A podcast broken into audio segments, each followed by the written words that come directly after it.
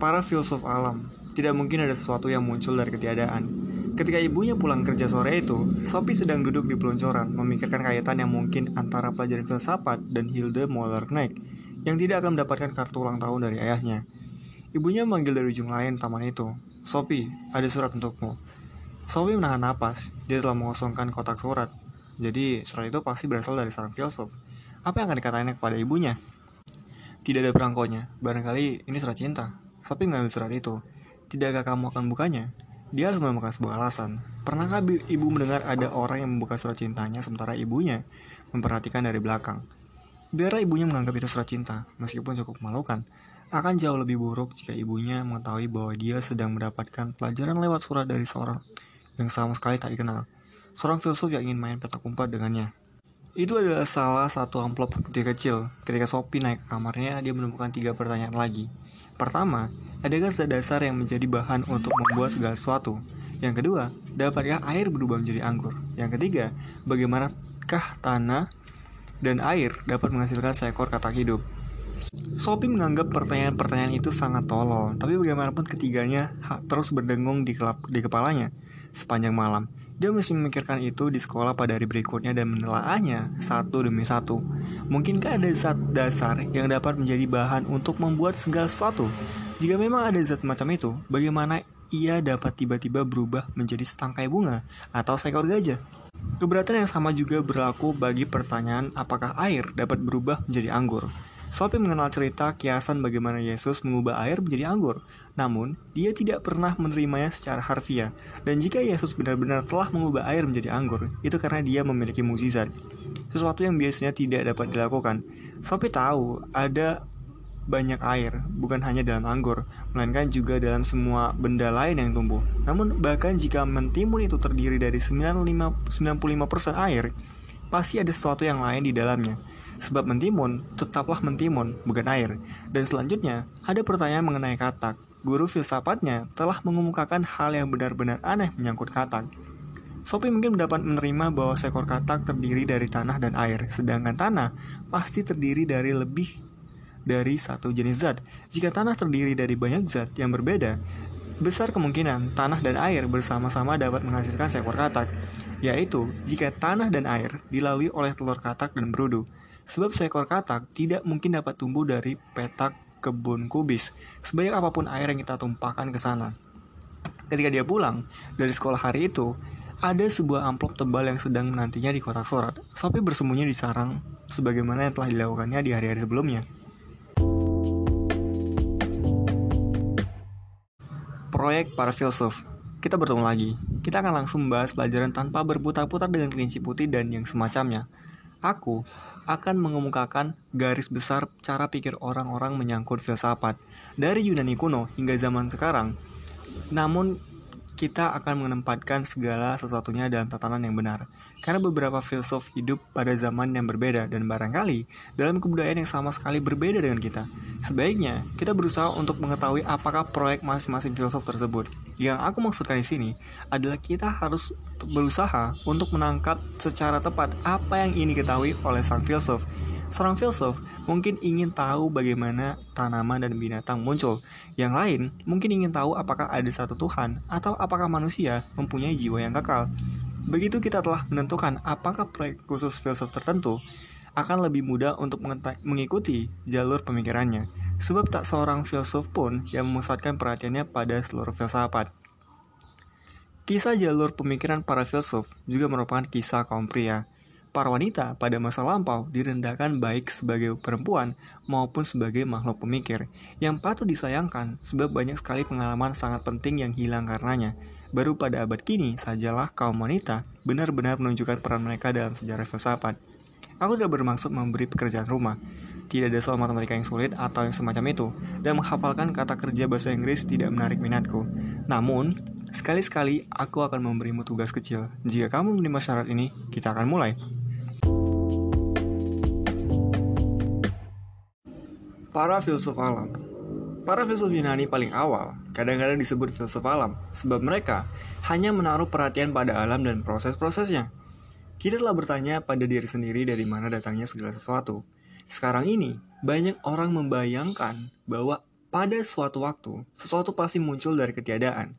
Gagasan ini tidak begitu tersebar luas di kalangan orang-orang Yunani, karena satu atau lain alasan, mereka berpendapat bahwa sesuatu itu selalu ada.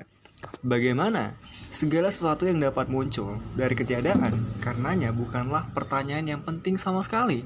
Di lain pihak, orang-orang Yunani takjub melihat bagaimana ikan hidup dapat muncul dari air, dan pohon-pohon besar serta bunga-bunga berwarna cemerlang dapat muncul dari tanah yang mati. Belum lagi, bagaimana seorang bayi dapat muncul dari rahim ibunya. Para filsuf mengamati dengan mata mereka sendiri bahwa alam selalu berubah, Bagaimana perubahan semacam itu dapat terjadi? Bagaimana sesuatu dapat berubah dari zat menjadi benda hidup, misalnya? Semua filsuf paling awal sama-sama percaya bahwa pasti ada suatu zat dasar di akar seluruh perubahan. Bagaimana mereka sampai pada gagasan ini sulit untuk diketahui. Kita hanya tahu bahwa pandangan itu lambat laun mulai berkembang. Pasti pada suatu zat dasar yang merupakan penyebab tersembunyi dari semua perubahan di alam. Pasti ada sesuatu yang darinya segala sesuatu berasal dari dan kepadanya segala sesuatu akan kembali. Bagi kita, bagian yang paling menarik sesungguhnya bukanlah solusi-solusi apa yang berhasil dicapai para filsuf paling awal ini, melainkan pertanyaan-pertanyaan mana yang mereka ajukan dan jenis jawaban apa yang mereka cari. Kita lebih tertarik pada bagaimana mereka berpikir daripada apa yang sebenarnya mereka pikirkan. Kita tahu bahwa mereka mengajukan pertanyaan-pertanyaan yang berkaitan dengan perubahan yang dapat mereka amati di dunia fisik. Mereka mencari hukum-hukum alam yang mendasarinya. Mereka ingin memahami apa yang tengah terjadi di sekitar mereka tanpa harus kembali pada mitos-mitos kuno. Yang paling penting, mereka ingin memahami proses yang sungguhnya dengan menelaah alam itu sendiri. Ini sangat berbeda dengan menjelaskan Guntur dan Halilintar, atau musim salju dan musim semi dengan menciptakan dongeng mengenai dewa-dewa. Maka, filsafat lambat laun membebaskan dirinya dari agama. Kita dapat mengatakan bahwa para filsuf alam mengambil langkah pertama menuju penalaran ilmiah, dan dengan demikian menjadi pendahulu dari apa yang kemudian dinamakan sains. Dari semua yang dikatakan dan ditulis oleh para filsuf alam, hanya sedikit yang sampai kepada kita. Yang sedikit itu, kita ketahui dari tulisan Aristoteles yang hidup dua abad kemudian. Dia hanya mengacu pada kesimpulan-kesimpulan yang berhasil dicapai para filsuf terdahulu itu. Jadi, kita tidak tahu dengan jalan apa mereka sampai pada kesimpulan-kesimpulan tersebut. Tapi, dari apa yang kita ketahui itu, kita dapat memastikan bahwa proyek para filsuf Yunani paling awal adalah menyangkut masalah bahan dasar dan perubahan-perubahan di alam. Tiga filsuf dari Miletus Filsuf pertama yang kita kenal adalah Thales, yang berasal dari Miletus, sebuah koloni Yunani di Asia Kecil. Dia berkelana ke banyak negeri termasuk Mesir, di mana dia dikatakan pernah menghitung tinggi sebuah piramida dengan mengukur bayangannya pada suatu saat yang tepat ketika panjang bayangannya sendiri sama dengan tinggi badannya. Dia juga dikisahkan pernah meramalkan acara secara tepat terjadinya gerhana matahari pada 585 sebelum Masehi. Thales beranggapan bahwa sumber dari segala sesuatu adalah air. Kita tidak tahu pasti apa yang dimaksudkannya dengan itu. Dia mungkin percaya bahwa seluruh kehidupan berasal dari air, dan seluruh kehidupan kembali ke air ketika sudah berakhir. Selama perjalanannya di Mesir, dia pasti telah mengamati bagaimana tanaman mulai tumbuh begitu banjir sungai Nil surut dari wilayah daratan di Delta Nil. Barangkali, dia juga mengamati bahwa katak dan cacing muncul di tempat-tempat yang baru dibasahi hujan. Besar kemungkinan bahwa Thales memikirkan cara air berubah menjadi es atau uap dan kemudian berubah menjadi air kembali. Thales juga disebut-sebut pernah berkata bahwa semua benda itu penuh dengan dewa. Apa yang dimaksudkannya dengan itu tidak dapat kita pastikan. Barangkali, mengingat bagaimana tanah yang hitam merupakan sumber dari segala sesuatu, mulai dari bunga dan hasil panen hingga serangga dan kecoa, dia membayangkan bahwa tanah itu penuh dengan kuman kehidupan yang sangat kecil dan tidak terlihat oleh mata. Satu hal sudah jelas, dia tidak berbicara tentang dewa-dewanya Homer. Filsuf berikutnya yang kita dengar adalah Anaximander, yang juga hidup di, di Miletus pada masa yang kira-kira sama dengan masa hidup Thales. Dia beranggapan bahwa dunia kita hanyalah salah satu dari banyak sekali dunia yang muncul dan sirna di dalam suatu yang disebutnya sebagai yang tak terbatas. Tidak begitu mudah untuk menjelaskan apa yang dia maksudkan dengan yang tak terbatas, tapi tampaknya jelas bahwa dia tidak sedang memikirkan suatu zat yang dikenal dengan cara seperti yang dibayangkan Thales. Barangkali yang dimaksudkannya adalah bahwa zat yang merupakan sumber segala benda, pastilah sesuatu yang berbeda dari benda-benda yang diciptakannya. Karena semua benda ciptaan itu terbatas. Sesuatu yang muncul sebelum dan sesudah benda-benda tersebut pastilah tak terbatas. Jelas bahwa zat dasar itu tidak mungkin sesuatu yang sangat biasa seperti air. Filsuf ketiga dari Miletus adalah Anaximenes. Kira-kira 570 sampai 526 sebelum Masehi. Dia beranggapan bahwa sumber dari segala sesuatu pastilah udara atau uap. Anaximenes tentu saja mengenal teori Thales menyangkut air, tapi dari manakah asal air? Anaximenes beranggapan bahwa air adalah udara yang dipadatkan. Kita kita mengetahui bahwa ketika hujan turun air diperas dari udara. Jika air diperas lebih keras lagi, ia menjadi tanah, pikirnya. Dia mungkin pernah melihat bagaimana tanah dan pasir terperas keluar dari es yang meleleh. Dia juga beranggapan bahwa api adalah udara yang dijernihkan. Menurut Anaximenes, udara karenanya adalah asal-usul tanah, air, dan api. Tidak jauh berbeda jika dikatakan air adalah hasil dari tanah, barangkali Anaximenes mengira bahwa tanah, udara, dan api semuanya dibutuhkan untuk menciptakan kehidupan. Tapi sumber dari segala sesuatu adalah udara atau uap. Maka seperti Thales, dia beranggapan bahwa pasti ada suatu zat dasar yang merupakan sumber dari seluruh perubahan alam. Tidak ada yang dapat muncul dari ketiadaan. Ketiga filsuf Miletus ini semuanya percaya pada keberadaan satu zat dasar sebagai sumber dari segala hal. Namun, bagaimana mungkin satu zat dapat dengan tiba-tiba berubah menjadi sesuatu yang lain. Kita dapat menyebut ini masalah perubahan. Sejak sekitar 500 sebelum Masehi, ada sekelompok filsuf di koloni Yunani Elea di Italia Selatan. Orang-orang Elea tertarik pada masalah ini. Yang paling penting di antara, di antara para filsuf ini adalah Parmenides, kira-kira 540 sampai 480 sebelum Masehi.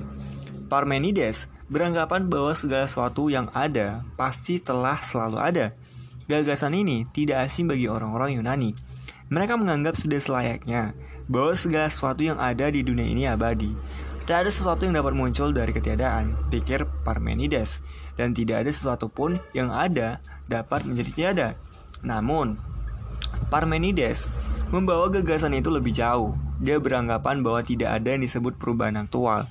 Tidak ada yang dapat menjadi sesuatu yang berbeda dari yang sebelumnya. Parmenides sadar Tentu saja bahwa alam selalu berubah terus-menerus. Dia merasakan dengan indera-inderanya bahwa segala sesuatu berubah. Namun, dia tidak dapat menyelaraskan ini dengan apa yang dikatakan oleh akalnya. Jika dipaksa memilih antara bergantung pada perasaan atau pada akalnya, dia memilih akal. Kamu kenal ungkapan aku baru percaya kalau sudah melihatnya, tapi Parmenides bahkan tidak mempercayai segala sesuatu sekalipun dia sudah melihatnya.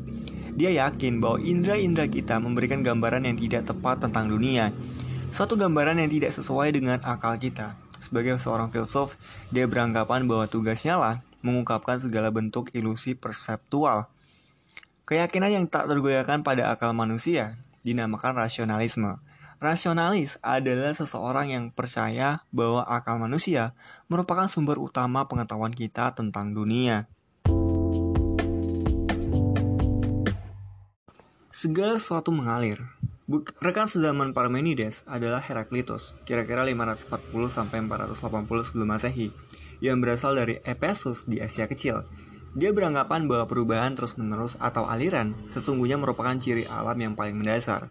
Barangkali dapat kita katakan bahwa Heraklitus mempunyai keyakinan lebih besar pada apa yang dapat dirasakannya daripada Parmenides. Segala sesuatu terus mengalir, kata Heraklitus. Segala sesuatu mengalami perubahan terus-menerus dan selalu bergerak tidak ada yang menatap. Oleh karena itu, kita tidak dapat melangkah dua kali ke dalam sungai yang sama. Kalau aku melangkah ke dalam sungai untuk kedua kalinya, aku atau sungainya sudah berubah.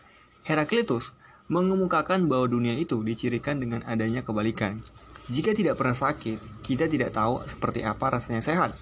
Jika tidak mengenal kelaparan, kita tidak pernah merasakan senangnya menjadi kenyang. Jika tidak pernah ada perang, kita tidak dapat menghargai perdamaian. Dan jika dan jika tidak ada musim salju, kita tidak akan pernah melihat musim semi. Yang baik maupun yang buruk mempunyai tempat sendiri-sendiri yang tak terelakkan dalam tatanan dari segala sesuatu. Demikian keyakinan Heraklitus. Tanpa saling pengaruh antara dua hal yang berkebalikan itu, maka dunia tidak akan pernah ada. Tuhan adalah siang dan malam, musim salju dan musim panas, perang dan damai, kelaparan dan kenyangan, katanya. Dia menggunakan istilah Tuhan namun jelas dia tidak mengacu pada dewa-dewa dalam mitologi. Bagi Heraklitus, Tuhan atau dewa adalah sesuatu yang mencakup seluruh dunia. Sesungguhnya lah, Tuhan dapat dilihat paling jelas dalam perubahan dan pertentangan alam yang terjadi terus-menerus. Sebagai ganti istilah Tuhan, Heraklitus sering menggunakan kata Yunani logos yang berarti akal. Meskipun kita, manusia tidak selalu berpikir sama atau mempunyai tingkatan akal yang sama, Heraklitus yakin bahwa ada semacam akal universal yang menuntun segala sesuatu yang terjadi di alam. Akal universal atau hukum universal ini adalah sesuatu yang ada dalam diri kita semua dan sesuatu yang menjadi penuntun setiap orang. Namun, Toh kebanyakan manusia hidup dengan akal mereka masing-masing, pikir Heraklitus. Secara umum, dia merendahkan rekan-rekannya sesama manusia. Pendapat dari kebanyakan orang katanya adalah seperti mainan bayi. Maka di tengah segala perubahan dan pertentangan yang terus-menerus terjadi di alam ini, Heraklitus melihat adanya satu entitas atau kesatuan. Kesatuan. Sesuatu ini yang merupakan sumber dari segala sesuatu. Dinamakannya Tuhan atau Logos. Empat unsur dasar. Dan satu hal, Parmenides dan Heraklitus saling bertentangan. Akal Parmenides menegaskan bahwa tidak ada sesuatu yang dapat berubah. Persepsi indra Heraklitus menegaskan bahwa alam selalu berubah, yang mana di antara keduanya yang benar. Haruskah kita, haruskah kita biarkan akal yang berkuasa atau haruskah kita bergantung pada indera kita? Parmenides dan Heraklitus sama-sama mengemukakan dua hal. Parmenides mengemukakan Pertama, bahwa tidak ada sesuatu yang dapat berubah. Yang kedua, bahwa persepsi indera kita karenanya tidak dapat dipercaya. Heraklitus sebaliknya mengemukakan pertama bahwa segala sesuatu berubah, segala sesuatu mengalir, dan yang kedua bahwa persepsi indera kita dapat dipercaya. Para filsuf tidak mungkin dapat berselisih paham lebih jauh lagi, tapi siapa yang benar? Adalah Empedocles, kira-kira 460 sampai 430 sebelum Masehi dari Sisilia. Ia menuntun mereka keluar dari kekacauan yang telah mereka masuki itu. Dia berpendapat bahwa mereka berdua benar dalam salah satu penegasan mereka, namun salah dalam penegasan yang lain. Empedocles mendapati bahwa penyebab pertentangan mereka adalah bahwa kedua filsuf itu sama-sama mengemukakan adanya hanya satu unsur. Jika ini benar, Kesenjangan antara apa yang dikemukakan akal dan apa yang dapat kita lihat dengan mata di kita sendiri tidak akan dapat disatukan. Air jelas tidak dapat berubah menjadi seekor ikan atau kupu-kupu. Sesungguhnya, air tidak dapat berubah. Air murni akan tetap menjadi air murni. Maka Parmenides benar dengan keyakinannya bahwa tidak ada sesuatu yang berubah. Namun, pada saat yang sama, Empedocles setuju dengan Heraklitus bahwa kita harus mempercayai bukti dari indera-indera kita. Kita harus mempercayai apa yang kita lihat dan apa yang kita lihat itu adalah bahwa alam berubah. Empedocles menyimpulkan bahwa gagasan mengenai satu zat dasar itulah yang harus ditolak. Baik air maupun udara semata-mata tidak dapat berubah menjadi rumpun, mawar, atau kupu-kupu. Sumber alam tidak mungkin satu unsur saja.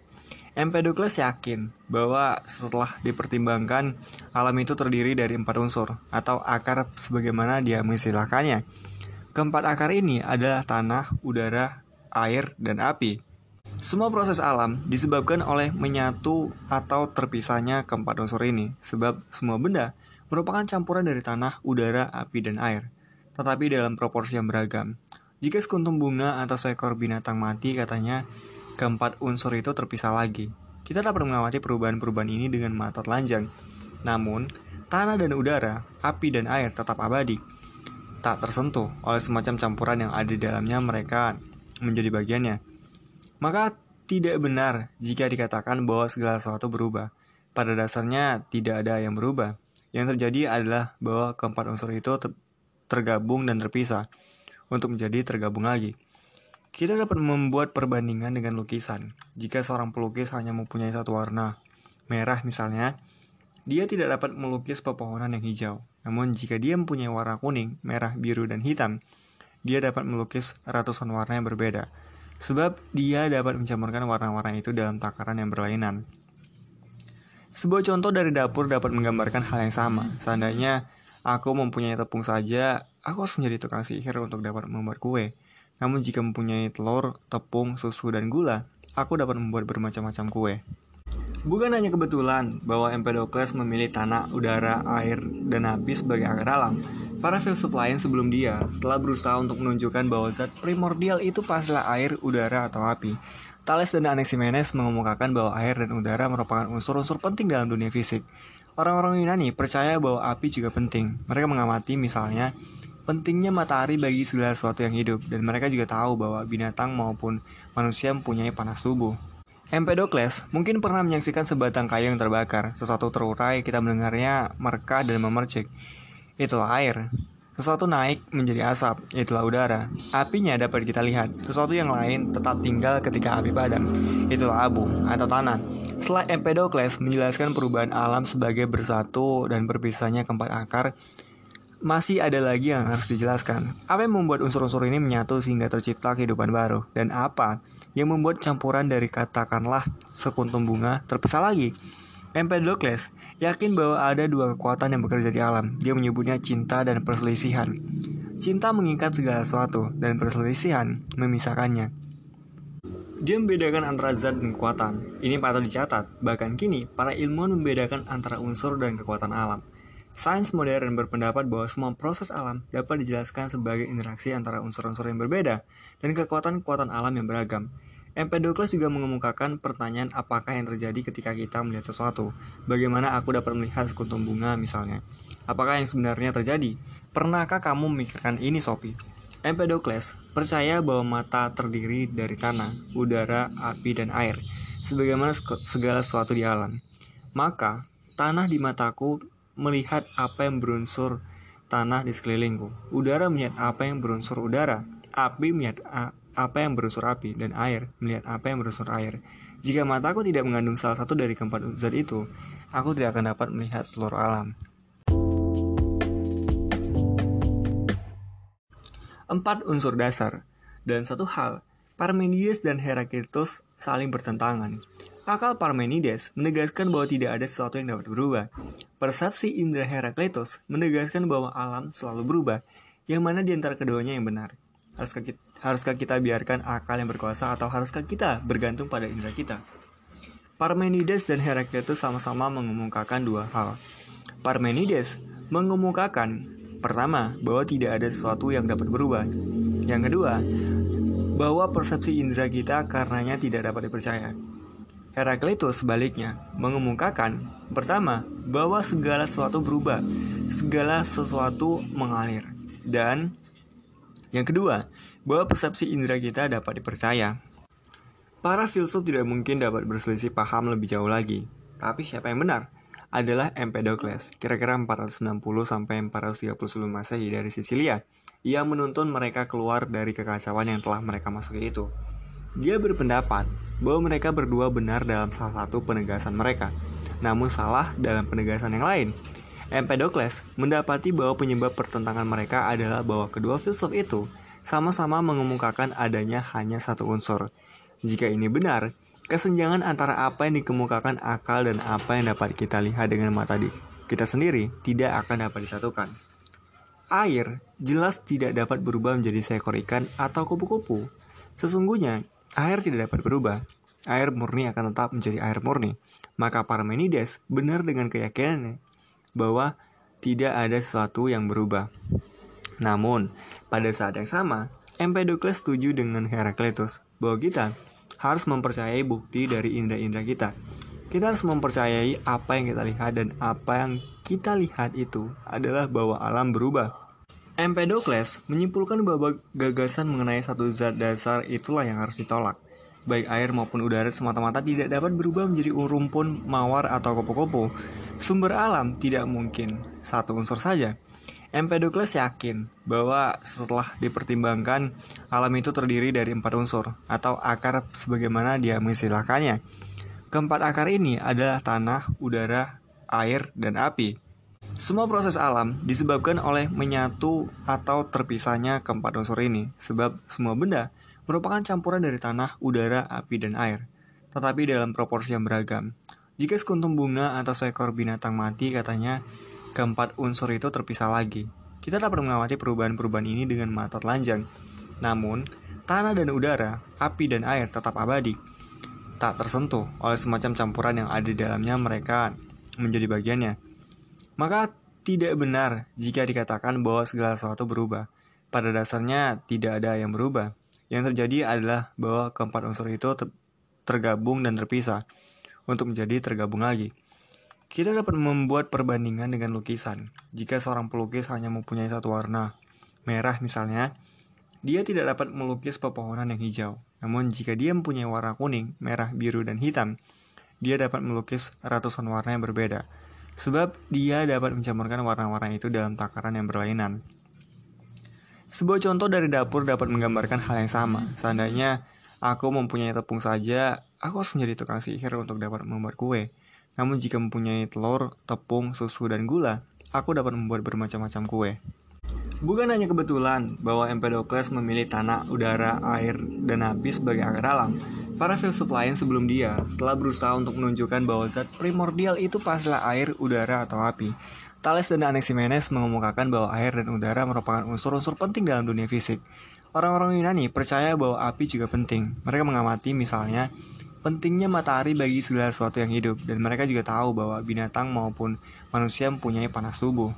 Empedocles mungkin pernah menyaksikan sebatang kayu yang terbakar. Sesuatu terurai, kita mendengarnya merka dan memercik itulah air. Sesuatu naik menjadi asap, itulah udara. Apinya dapat kita lihat. Sesuatu yang lain tetap tinggal ketika api padam, itulah abu atau tanah. Setelah Empedocles menjelaskan perubahan alam sebagai bersatu dan berpisahnya keempat akar, masih ada lagi yang harus dijelaskan. Apa yang membuat unsur-unsur ini menyatu sehingga tercipta kehidupan baru? Dan apa yang membuat campuran dari katakanlah sekuntum bunga terpisah lagi? Empedocles yakin bahwa ada dua kekuatan yang bekerja di alam. Dia menyebutnya cinta dan perselisihan. Cinta mengikat segala sesuatu, dan perselisihan memisahkannya. Dia membedakan antara zat dan kekuatan. Ini patut dicatat. Bahkan kini, para ilmuwan membedakan antara unsur dan kekuatan alam. Sains modern berpendapat bahwa semua proses alam dapat dijelaskan sebagai interaksi antara unsur-unsur yang berbeda dan kekuatan-kekuatan alam yang beragam. Empedocles juga mengemukakan pertanyaan apakah yang terjadi ketika kita melihat sesuatu. Bagaimana aku dapat melihat sekuntum bunga misalnya? Apakah yang sebenarnya terjadi? Pernahkah kamu memikirkan ini, Sophie? Empedocles percaya bahwa mata terdiri dari tanah, udara, api, dan air, sebagaimana segala sesuatu di alam. Maka, tanah di mataku melihat apa yang berunsur tanah di sekelilingku. Udara melihat apa yang berunsur udara. Api melihat apa yang berunsur api, dan air melihat apa yang berunsur air. Jika mataku tidak mengandung salah satu dari keempat zat itu, aku tidak akan dapat melihat seluruh alam. Sesuatu dari segala sesuatu dalam segala sesuatu. Anaxagoras 500 sampai 428 sebelum Masehi adalah filsuf lain yang tidak setuju bahwa satu bahan dasar tertentu air misalnya, dapat diubah menjadi segala sesuatu yang kita lihat di alam ini. Dia juga tidak dapat menerima bahwa tanah, udara, api, dan air dapat diubah menjadi darah dan tulang. Anaxagoras berpendapat bahwa alam diciptakan dari partikel-partikel sangat kecil yang tak dapat dilihat mata dan jumlahnya tak terhingga. Lebih jauh, segala sesuatu dapat dibagi menjadi bagian-bagian yang lebih jauh lebih kecil lagi. Tetapi bahkan dalam bagian yang paling kecil masih ada pecahan-pecahan dari semua yang lain. Jika kulit dan tulang bukan merupakan perubahan dari sesuatu yang lain, pasti ada kulit dan tulang. Menurutnya, dalam susu yang kita minum dan makanan yang kita santap. Beberapa contoh dari masa sekarang ini barangkali dapat menggambarkan jalan pikiran anak Sagoras. Teknologi laser modern dapat menghasilkan apa yang dinamakan hologram. Jika salah satu hologram ini menggambarkan sebuah mobil, misalnya, dan hologram itu dipotong-potong. Kita akan melihat gambar lengkap mobil itu, meskipun kita hanya mempunyai bagian dari hologram yang menunjukkan gambar bempernya. Ini karena seluruh subjek hadir dalam setiap bagiannya yang terkecil. Sedikit banyak, tubuh kita tercipta dengan cara yang sama. Jika aku melepaskan sel kulit dari jariku, nukleus itu akan mengandung tidak hanya ciri-ciri kulitku. Sel yang sama juga akan mengungkapkan jenis mata apa yang kumiliki, warna kulitku, jumlah dan jenis jari-jariku dan sebagainya. Setiap sel tubuh manusia mempunyai cetak biru dan cara tersusunnya sel-sel lain, maka ada sesuatu dari segala sesuatu dalam setiap sel. Keseluruhan itu ada dalam masing-masing bagiannya yang sangat kecil. Anaxagoras menyebut partikel-partikel amat kecil yang memiliki sifat-sifat dari segala sesuatu sebagai benih-benih.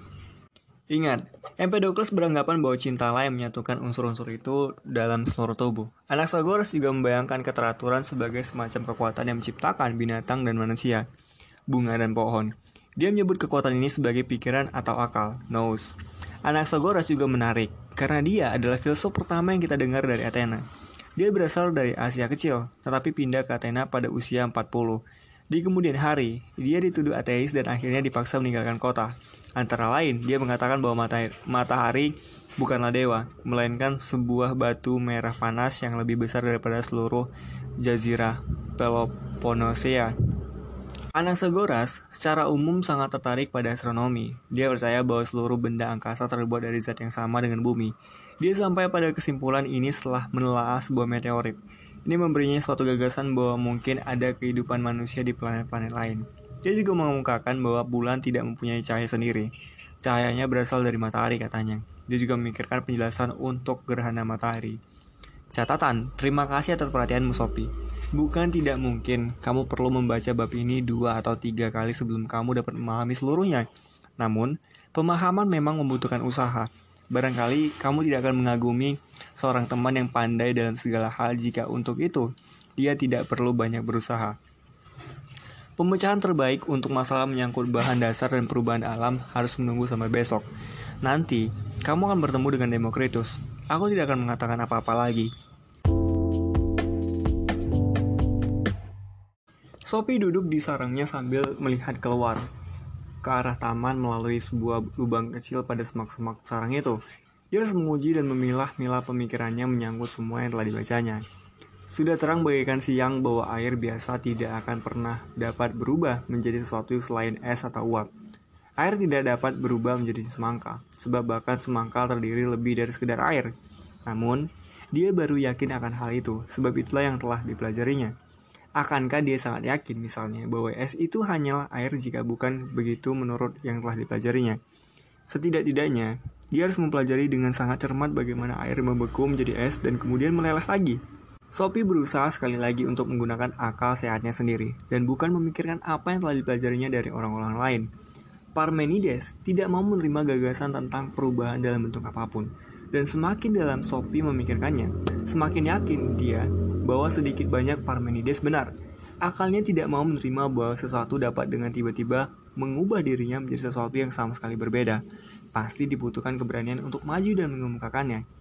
Sebab itu berarti menyangkal seluruh perubahan yang dapat dilihat sendiri oleh setiap orang. Pasti banyak orang yang telah menertawakannya. Dan Empedocles juga pasti sangat cerdas, karena dia membuktikan bahwa dunia pasti terdiri lebih dari suatu zat, itu memungkinkan terjadinya seluruh perubahan alam tanpa ada sesuatu pun yang benar-benar berubah. Filsuf Yunani kuno itu telah membuktikannya lewat penalaran semata. Tentu saja, dia telah mempelajari alam, namun dia tidak memiliki peralatan untuk melakukan analisis kimia sebagaimana yang dilakukan oleh para ilmuwan masa kini. Sophie tidak yakin apakah dia benar-benar percaya bahwa sumber dari segala sesuatu itu sungguhnya tanah, udara, api, dan air. Namun bagaimanapun apa salahnya? Pada prinsipnya Empedocles benar. Satu-satunya cara kita menerima perubahan-perubahan yang dapat kita lihat dengan mata kita sendiri tanpa kehilangan akal sehat adalah mengakui adanya lebih dari satu bahan dasar. Sophie merasa ya semakin tertarik pada filsafat sebab dia dapat mengikuti semua gagasan dengan menggunakan akal sehatnya sendiri tanpa harus mengingat segala sesuatu yang telah dipelajarinya di sekolah.